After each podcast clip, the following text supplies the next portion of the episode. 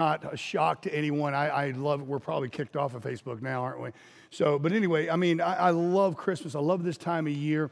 This time of the year also is the busiest time of the year for us, especially ministerially. It's, it just seems like there's everything that begins to snowball and, uh, you know, technical difficulties last week. It got worse this morning, believe it or not. I mean, it was, it's just the way things seem to tend to work.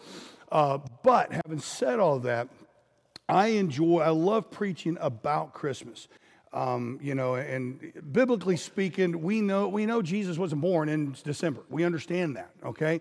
Uh, we know that. We know he was born at the end of September, front end of October. We know that by the course of Abia with Zacharias, who is John the Baptist's father. And, you know, and John the Baptist six months older than, than uh, Jesus is, you know. So we, we know biblically we can calculate roughly when Jesus Christ was born, and it's not uh, December 25th. And guess what? It doesn't matter, amen? Because we love Christmas and we like this time of year. And if the world is going to celebrate, i tell you what I hate though. I hate the Xmas stuff. I hate the, but you know, there, there's an old preacher, an old preacher uh, who was, I mean, this guy uh, would, would, this guy was hard nosed, I mean, Bible believer, Bible defender, great man of God.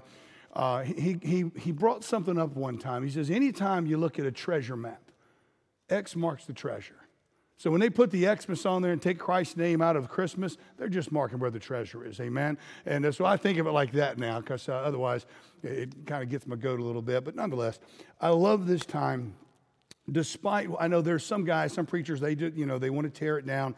Uh, I'm not like that. I enjoy the time. I enjoy my family. We always have. I love the Christmas lights. It's something that I enjoy.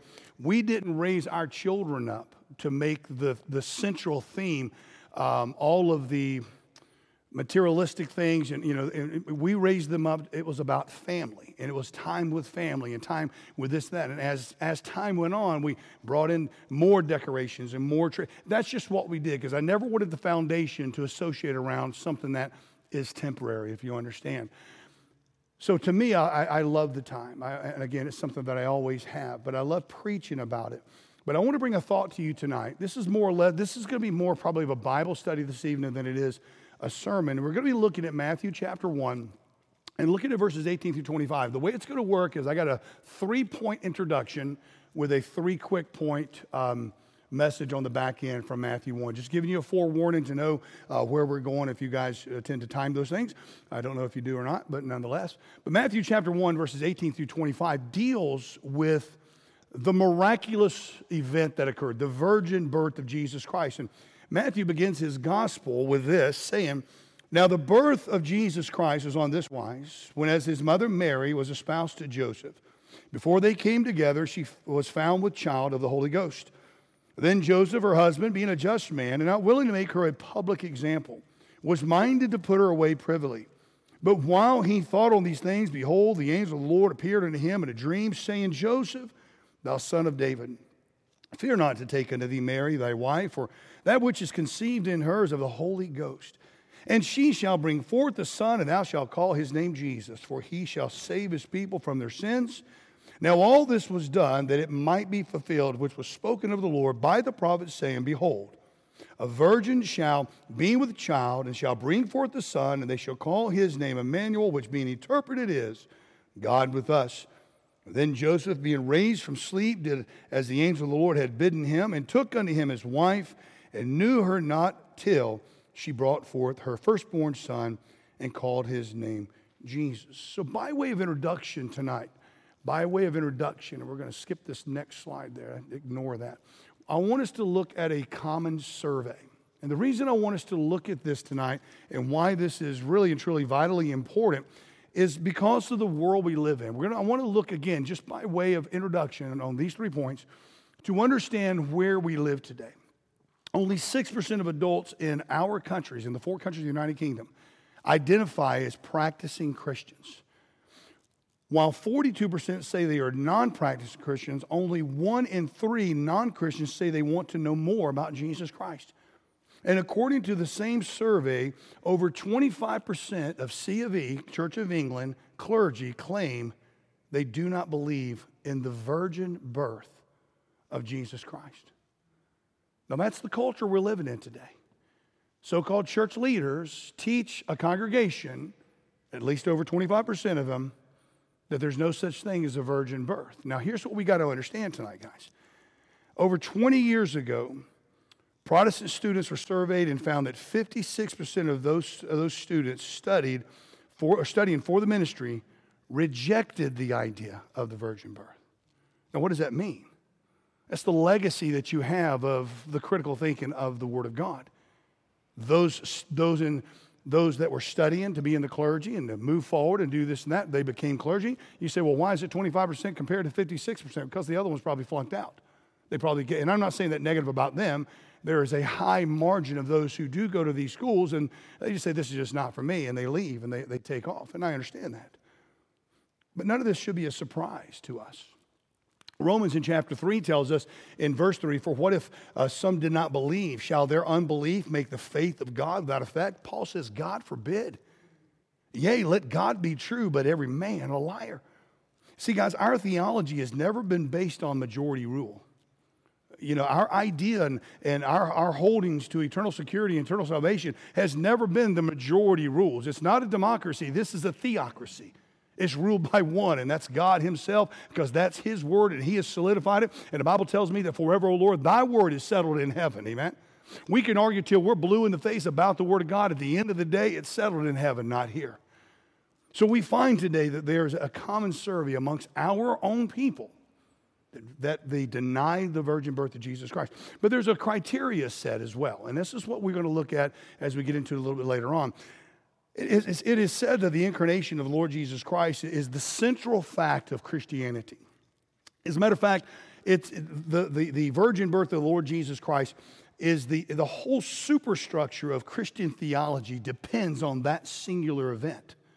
Uh, the reality is that, the entire essence of Christianity, when you think about it, is predicated on the fact that Jesus Christ is God and he came in human flesh is something that had to be made clear through a virgin birth. Okay? The virgin birth is an essential doctrine for every Christian today. If Jesus Christ had a earthly father, then the Bible is untrustworthy. And because the Bible claims that he did not have one. So if, if, if, he, had a, uh, if he had an earthly father, okay, then he can't be the son of who? Of God. He couldn't have come in the flesh. He couldn't have fulfilled that prophecy. And therefore, he couldn't have had pure blood and therefore could not have died for our sin to accomplish the work that he had, that, the criteria that is set. He had to be born of a virgin, as prophesied. He had to be God, uh, uh, and, and, such. He had to become Jesus, the God man, which means he's 100% God and 100% man. You say, wait a second, I can't understand that. Again, I go back to the old thought. You're not, you're not told or commanded to understand it. We are just told to believe it. That's called faith. You know, Matthew 1 presents both human and divine natures of Christ. But we find today that, that so many people will argue this, this point and they'll argue and they'll say, well, wait a second, uh, what about the mist that floated around here and floated around there? The reason that we find that everything that Jesus Christ did, from his conception to his birth, to his life, to his death, to his burial, to his resurrection, all of which was done according to the scriptures, you have a record written long before the prophecy was fulfilled. In other words, you have a witness written of what was going to happen, and then it did happen, proven the validity of the Word of God. So that gets us to the third introductory point is the consecrated scriptures. The consecrated scriptures. What does the word consecrate? It means sanctified. It means set apart. It means they are pure in their form. Isaiah 7, verse 14 says, Therefore the Lord himself shall give you a sign. Behold, a virgin shall conceive and bear a son, and shall call his name Emmanuel. That was written 750 years before the birth of Jesus Christ. Who, when he says, the, the, when it says uh, the Lord himself shall give you a sign, who is he speaking about? Don't answer it out loud. He's talking to Israel. For the Jew seeks a sign, in a, and, uh, or the Jew requires a sign, of the Greek seek after wisdom. Jeremiah chapter 31 tells us in verse 22, it says, How long wilt thou go about, uh, O thou backsliding daughter? For the Lord hath created a new thing in the earth. A woman shall compass a man. All right. Some will say that, that it was a mystery the Messiah would be God, uh, linking that together with 1 Timothy chapter uh, 3.16. For, and without controversy, great is the mystery of godliness. God was manifest in the flesh, justified in the spirit, seen of angels, preached unto the Gentiles, believed unto the world, and received up in glory. Some will say that. But in our text today, in our own verses that we're looking at this evening, verses 22 and 23 says, Now all of this was done that it might be fulfilled, which was spoken of the Lord by the prophet, saying, Behold, a virgin shall be with child, and shall bring forth a son, and they shall call his name Emmanuel, which being interpreted is God with us. The prophet they're speaking of again is Isaiah, which was written, like I said already, 750 years before Jesus was born. So, the reality, guys, that a virgin would conceive and bring forth a man child, which would be named Emmanuel, which means God with us, should not have been a shock. And it wasn't a shock to some people. You know, we, we, we see the, we'll use the video again uh, next week with, uh, with the wise man, which is really and truly one of my favorite parts of the entire uh, uh Christmas presentation. I absolutely love it, especially the one that we used last year because it, it's such a high quality and but you, you almost like you feel their hearts. They, when they saw that North Star, they had been looking for that.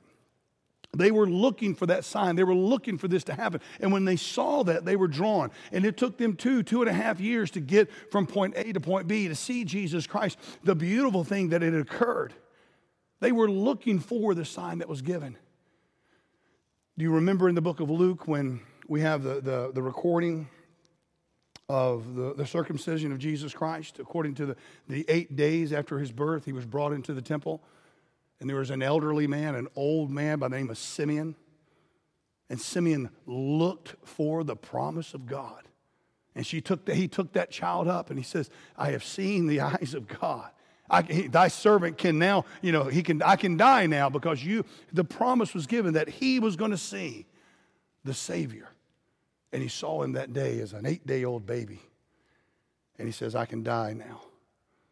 So I want to look at the marvelous miracle that we speak about, which resulted in the, the virgin birth. And the first thing I want us to see is I want to see the conception. And when we end this tonight, I hope that you're going to be a little closer to understanding and really enjoying the joy of what we look at this year. In verse 18, it says, Now the birth of Jesus Christ was on this wise, when as his mother Mary was espoused to Joseph, before they came together, she was found with child of the Holy Ghost. And again, guys, I hope, I really truly hope that that you haven't heard this story or read this story so many times that it's, it's, it's dulled your senses, that, it, that it's lost its, its, its spectacular nature in and of itself. And, and I understand that, you know, people say that familiarity breeds content, and I get all of that, but, but never lose uh, the, the, the, the marvelous miracle that occurs in this conception. Here, Matthew tells us that Mary was impregnated by the Holy Spirit of God. And let me just, you know, I want to show you something about this verse that I think is fascinating. But that word birth is the very same term in the Greek word as translated genealogy or generations or genes, if you will. In, ver, in, ver, in uh, chapter 1 1, that is. In other words, Matthew is simply given the genealogy of Jesus Christ from a human side in chapter 1 and verse 1 the book of the genealogy of Jesus Christ, the son of David, the son of Abraham. You know, the divine side as we all the way get down to verse 18. Now, the birth, the genealogy of Jesus Christ was on this wise. That, I mean, to me, that's just that's cool. I think that he there's look, it's not just the birth of Jesus Christ, but it's the whole lineage that God had promised that that Messiah would come through the tribe of Judah and where he would uh, come from all the way presents both sides of the genealogy. We understand that. But when we think about Mary as a person, you know, certain religions overemphasize Mary. Mary was not perfect. She was not sinless. She had other children. She was not a perpetual virgin. She's not co redemptress with Jesus Christ. Uh, you know, Catholicism teaches that she is a co redemptress, that you, you know, Hail Mary, Mother of God. That, that's, all of that is paganism. I'm just going to make it very clear. I'm not trying to be mean tonight because it's Christmas time and I want to be nice and happy and all this, but I'm going to, I'm to draw the line in the sand. That's pure paganism. There's one place that you go for salvation Jesus Christ. I am the Lord. Listen, you confess him, all right? Jesus Christ and Jesus Christ alone. There is no other venue conduit that you go through other than the death, burial, and resurrection of Jesus Christ. But Mary was, she was a blessed person. I mean, she, you know, Mary is a person. We find now the birth of Jesus was on this wise when his mother Mary. So we see Mary's identity, all right? We, we don't know much about her. But here's a few things that we do know about her. We know in, in John chapter 19, the Bible tells us now, there stood by the cross of Jesus his mother and his mother's sister, Mary, the wife of Cleophas, and Mary Magdalene. So within her immediate family, she had another sister named Mary. You know, George Foreman named all of his children. I think he had like 10 or 11 of them George. So, you know, but this was common. This was common in those days to have uh, Mary to be named. It was not an uncommon thing. We know, we know a little bit more about her, as I already mentioned in Luke chapter 1 and verse 36, which says, And behold, it says there, uh, uh, Thy cousin Elizabeth, she hath also conceived a son in her old age. And, and this is the sixth month of her, uh, or sixth month with her, who was called barren. Uh, so who was that son? We mentioned it just a minute ago John the Baptist, all right, Zacharias and um, Elizabeth. And uh, so we see that Mary had a sister named Mary, she has a cousin named Elizabeth.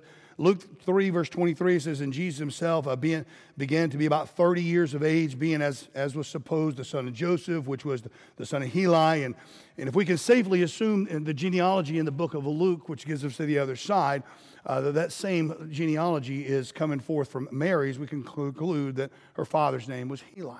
So just a little bit about who she was. And we don't know a lot about her. But what we do know about her that she was a, she was a, a, a woman of integrity. Mary's integrity. I think it's important for us to understand that her early life uh, was spent in Nazareth, and Mary was probably a poor, hardworking, and no doubt a very righteous lady. Uh, I, I, believe she was a, a, woman of good character, and, and if you ever want to do a character study of Mary, I think it would, it would do you some good. And, and uh, all you need to do is listen to her own words. And uh, in Luke chapter 1, we have a parallel account of the birth of Jesus Christ and, and its annunciation. Uh, in Luke chapter 1, I don't know if that's already up there. There it is. Um, Luke chapter 1, verse 35, it says, that the angel answered and said unto her, The Holy Ghost shall come upon thee, and the power of the highest shall overshadow thee. Therefore also that holy thing which shall be born of thee shall be called the Son of God. Uh, you know, so when you look at that, guys, you know, you I hate, I don't want to say read between the lines. God is not going to choose a vessel for the Son of God to be born through to fulfill this 750 year old prophecy through a lady who didn't have integrity. Mary had a, a, she was a woman of integrity, and we know that by her, her response in verse 38 of our text tonight. I want you to notice her submissiveness to the word of God. Luke chapter 1, verse 38, the Bible tells us here, and Mary said, Behold, the handmaid of the Lord, be it unto me according to thy word. And the angel departed from her. Verse 45 says, And blessed is she that uh, uh, for there shall be a performance of those things which were told her from the Lord. She didn't argue, she didn't complain, she was submissive to the word of God. And we, we learn a second thing about Mary that not only did she submit to the word of God, but man, she was a woman who was faithful to the promise of God. I mean, I, I, I question myself. Of course, we live in a different time, a different dispensation. We live in a different age. And but what would you do? You know? Now, I, I wonder. I, I personally, this, here's what I personally believe, okay? We know the prophecy was that he was going to be born in Bethlehem, all right? We know that the prophecy had given that he was going to come out of Nazareth. We know that. And we know that there was a born, there was a, that he was going to be born of a virgin. Now, here she is a lady in Nazareth, okay? But he had to be born in Bethlehem, all right? And now the angel comes and says, You're going to conceive a child but it's not going to be with Joseph, it'll be the Holy Ghost, and, and he's going to be the Son of God. He's going to be the one that saves the whole world. I wonder, did she go, wow, it's me? I, I, do. I wonder if she's put these things together from the scripture and says, can you believe it? Thank, praise God. No, she didn't let it go to her head or anything. She just says, Be it unto what you said. I'm going to submit to the word of God. I'm going to, listen, I'm going to trust you, angel, and I'm going to move on just like the God has told me to. There was no human, histor- his, in, human historical precedence that, that would give to a virgin birth, that would give her any support whatsoever. But I think one of the most lovely things that we see in her response is in Luke chapter 1, verses uh, 46 and 47, saying, And Mary said, My soul doth magnify the Lord, and my spirit hath rejoiced in God my Savior. Can you imagine receiving this news? I, and I wonder sometimes, did she say, What are people going to say? You know, we're just engaged right now, Joseph and I. We're not married. We're not, I mean, what are they going to say? And I mean, yet her thing was, I'm going to magnify the Lord, is what I'm going to do. My spirit has rejoiced in God, my Savior. So this righteous lady was, she was a true Old Testament saint. I mean, she was someone who perceived when God's word was true and spoken, and she praised God at all that he was doing at that moment. I don't see that she even was concerned about what was going to happen weeks and months down the road. She was praising God in the moment that she was in. I think we can learn from that, can't we? Especially in this time of hustle and bustle and busyness. And am I going to get this list done? I'm looking at what we got to have done over the next seven days and the school coming in for the concerts and the practices and all of this thing just to lead up to next Sunday night. And I'm thinking, my soul. And I thought, you know what? We've gotten it done for a decade now. We're going to get it done this week. Amen. And I'm looking forward to it. I am looking forward to it. Mary's the bride to be. It's another important factor. Mary was espoused to Joseph before they came together. So the bridegroom, the bridegroom we have here. Um, that's not part of it. Where it is? Mary. So the bridegroom. Uh, a little is known about Joseph. Uh, he's described as a carpenter. We know that. Uh, we can see him as a hardworking man. Uh, he's identified in verse 19 as, as having been a righteous person. We know he's a godly man, uh, you know, like Mary, you know, a, a true Old Testament saint. And the background that we find of Joseph and Mary, I believe, is, is vitally important because when we look at it, we see that they were probably young, okay? Uh, most Bible scholars believe they would have been in their teen years, which was common in those days. Uh, these two were most likely older teenagers um, when they were espoused because there's a tremendous amount of maturity involved in their lives. There's, I mean, the responses that are recorded in Scripture, when you begin and you stop and you break down what they did and how they did it, it shows a high level of maturity, which I think you can take that back probably to their parents as well, that, that something was done right here to make them be so switched on. But the Old, the Old Testament and the rabbinical writings, they distinguish, they distinguish two stages of a, a Jewish marriage. One is called the Kiddushin, and the other one the Chuppah. Uh, we find the first stage, which is the betrothal period, is mentioned in Deuteronomy 20, verse 7. We won't go into great detail about that, but basically, you have two families that get together. They think their children are going to be a pretty good match, and they set this stage fairly early on in life, and they let them kind of grow up together. And, and, uh, and, and, normally, there's, there's about a 12 month uh, duration, a, a, period of protection where the would be husband and wife and, and uh, their partners' you know, fidelity is proven, and, and this and that. And um, and, and again, it's a contract, is what it is. So once the first stage is completed, the chuppah, uh, is the second stage takes place, and that's the actual wedding. A Jewish wedding typically takes about seven days, okay? So there's, you, you find with the, the bride of Christ, which is us, the church of God, when you look at the marriage supper of the Lamb, how long is the marriage supper of the Lamb going to happen? Well, the marriage supper of the Lamb is going to happen, and then there's the marriage supper of the Lamb, which is back here on earth. And, and, and some people believe that that seven day wedding picture here is also a picture of the seven years of preparation that you find, uh, which most of that's going to be the judgment seat of Christ, then the marriage of the Lamb, then the marriage supper at the end of the tribulation period. But that's a point of another day. But um, uh, anyway, it would take seven days. And we see that when Jesus Christ, his first miracle was the wedding of Cana, if you remember, uh, John chapter 2. Uh, that's why the, the, the, old wine had ran out. They usually watered down the fruit juice and watered it down. But then when Jesus Christ turned water into wine, by the way, it was not alcoholic wine. Wine, it was oinos. All right, oinos is just fruit juice. It could have been fig juice, whatever it may have been. Doesn't sound too appetizing, but nonetheless, when they rejoiced in the new wine, it wasn't watered down or rotten or old. That's when they were, they were saying, wait, mate, we usually have this in the front end. You guys have saved it to the last. But nonetheless, again, another story for another time. That's what takes place there. There's a, a, the betrothal period goes through, the wedding happens, and then once all of that is, is, is finalized, there's the consummation of the marriage. Uh, again, another t- period of testing and probation to ensure both bride and bridegroom's fidelity one to another. The use of the words husband and wife, reference to Joseph and Mary, which we find in Matthew 1, 19 and 20, it merely indicates the validity of their betrothal, meaning they had been found to be pure. You know, they had been found to, to not have consummated the marriage. We see that in verse 25, makes it very clear, saying, and we, he knew her not till she brought forth her firstborn son. And similar verse you find in 18, which is before they came together. So, in other words, guys, it was a betrothal period when Mary uh, was made to be with child uh, of the Holy Spirit of God. And again, it's evidence of Joseph's righteousness as well as a man who would not have violated God's standard. Uh, God looks greatly, God is greatly concerned with our purity. And virginity is highly valued in the eyes of God. It's a sacred thing. And it was one to, to be upheld in, in, uh, in God's eyes.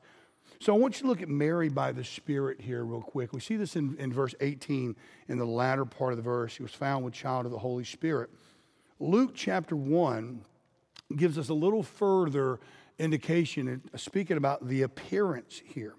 So it says in verses 26 and 29, it says, In the sixth, sixth month of the angel Gabriel was sent from God into the city of Galilee named Nazareth to a virgin espoused to a man whose name was Joseph, the house of David. And the virgin's name was Mary. And the angel came in unto her and said, Hail, thou art highly favored, the Lord is with thee. Blessed art thou among women. Verse 29 says, And when she saw him, she was troubled at the saying and cast in her mind what manner of salutation uh, this should be. So there's the appearance of the angel coming and giving her uh, the, uh, the salutation. Secondly, we find the, the announcement, verses 30 through 35 and the angel said unto her, Fear not, Mary, for thou hast found favor with God. And behold, thou shalt conceive in thy womb and bring forth a son, and shall call his name Jesus. And he shall be great and shall be called the Son of the Highest. And the Lord God shall give unto him the throne of his father David, and he shall reign over the house of Jacob forever. And of his kingdom there shall be no end. Then said Mary unto the angel, How shall this be? And see, seeing I know not a man. And the angel answered and said unto her, The Holy Ghost shall come upon thee, and the power of the highest shall overshadow thee. Therefore also this holy thing shall be born of thee, shall be called the Son of God. What an incredible announcement. I mean, that no one, no one, I mean, listen, out of Nazareth, nobody expected anything good ever to come out of Nazareth. As a matter of fact, that's exactly what some of the leaders said. He, he, this guy's the Messiah. He came out of Nazareth. Nothing good ever came out of Nazareth. But here's, here's this, this, this woman. Nobody would have thought this. No one would have had have expected it, and yet she was on board the entire time. Notice with me the adoration, real quick. And Mary arose in those days and went into the hill country with haste and into a city of Judah and entered into the house of Zacharias and saluted Elizabeth. And it came to pass when Elizabeth heard the salutation of Mary the babe leaped in her womb, and Elizabeth was filled with the Holy Ghost. And she spake out with a loud voice and said, Blessed art thou among women, and blessed is the fruit of thy womb. And, and, and, whence is this to me that the mother of my Lord should come to me? For lo, as soon as the voice of thy salutation sounded in mine ears, the babe leaped in my womb for joy. And blessed is she, uh, is she that believed, for there shall be a performance of those things which were told her from the Lord. It's truly, guys, a marvelous miracle. It's something that I believe in our world today that we need. We speak, you know, but we speak about this miracle. And one of the things that we speak about, that we emphasize, is the birth of Jesus Christ. That's what we look at, okay? Now, I mentioned just a moment ago, and I'm not, I don't, we don't have time tonight to go over Luke 1 and 2 for me to show you how we know when Jesus Christ was born, being the end of September the front end of, of, uh, of October. But we do know it was those times. It actually comes together in the time of the Feast of the Trumpets or the Feast of the Tabernacles, depending on when you placed that time, which is another thing that is important in Jewish history. But I'm saying all that to make this particular point today. We talk about the birth as if it was miraculous. And let's be honest, he was born just like anyone else, wasn't he? Nine months later, you know, didn't have an epidural, but you know, he was born just like anyone else, right? I mean, that's how it happened. Eh, you know, in, in a barn somewhere, in a barn in Bethlehem, yeah? So we fast forward 33 and a half years. Jesus Christ died on a cross for the sins of mankind, yeah? He died just like any other man, didn't he? There's nothing miraculous about his death, was it? Millions upon millions of people were killed upon the cross by the Romans, and, and nothing was miraculous, nothing was different. Millions of people died, and millions of people have been born. But the marvelous miracle about this time of year, in reality, is the conception, which more than, happen, more than likely happened at the end of December or the front end of January, depending on when you place that birth of Jesus Christ. And the other marvelous miracle wasn't his death, it was his resurrection. So, guys, this time of year, we need to look and understand what the true miracles are, what the Lord has really done for us, and how He has blessed us beyond belief to give us an access of eternal life through the fulfillment of His miraculous conception, His marvelous birth, His glorious sinless life, His painful death for our substitution but his victorious resurrection. That's what we celebrate this time of year. And that's why we sing out songs and hymns and everything that we sing out in the world today. And we'll lift up and praise his name. I don't know about you. Guys, I love Christmas time. I, I love, I love uh, the truth of the Word of God. I love the fact that Mary was just an ordinary, hard-working girl from Nazareth, man, with an ordinary, hard-working, you know, uh, uh, fiance that, that did the right thing at the right opportunity so the Scriptures may be fulfilled. We bow your heads tonight. Father, thank you, Lord, for the opportunity and time tonight. I do pray uh, that your Word, Lord God, would reign supreme, Lord, that we lift it up on high. I ask you tonight, just take your word, write it upon our heart, and help us, Lord, just even be more mindful this time of year of the marvelous miracle that you have given us in the conception of Jesus Christ, his, his birth, his life, his sacrifice, Lord, and his resurrection. As we lift up the name of our Lord and Savior Jesus Christ throughout this time, let us use this opportunity, let us use this season to bring glory unto you. In Jesus Christ's name, we ask all of these things. Amen. Amen. Well, I do hope and pray that God was good to you tonight, the preaching and teaching His Word. I know different, a little bit of different of a message tonight, more of a Bible study, uh, but I hope you got all that tonight. If any questions that you guys have on it, hit me up. You can text me or email me, whichever one is easiest. Stand with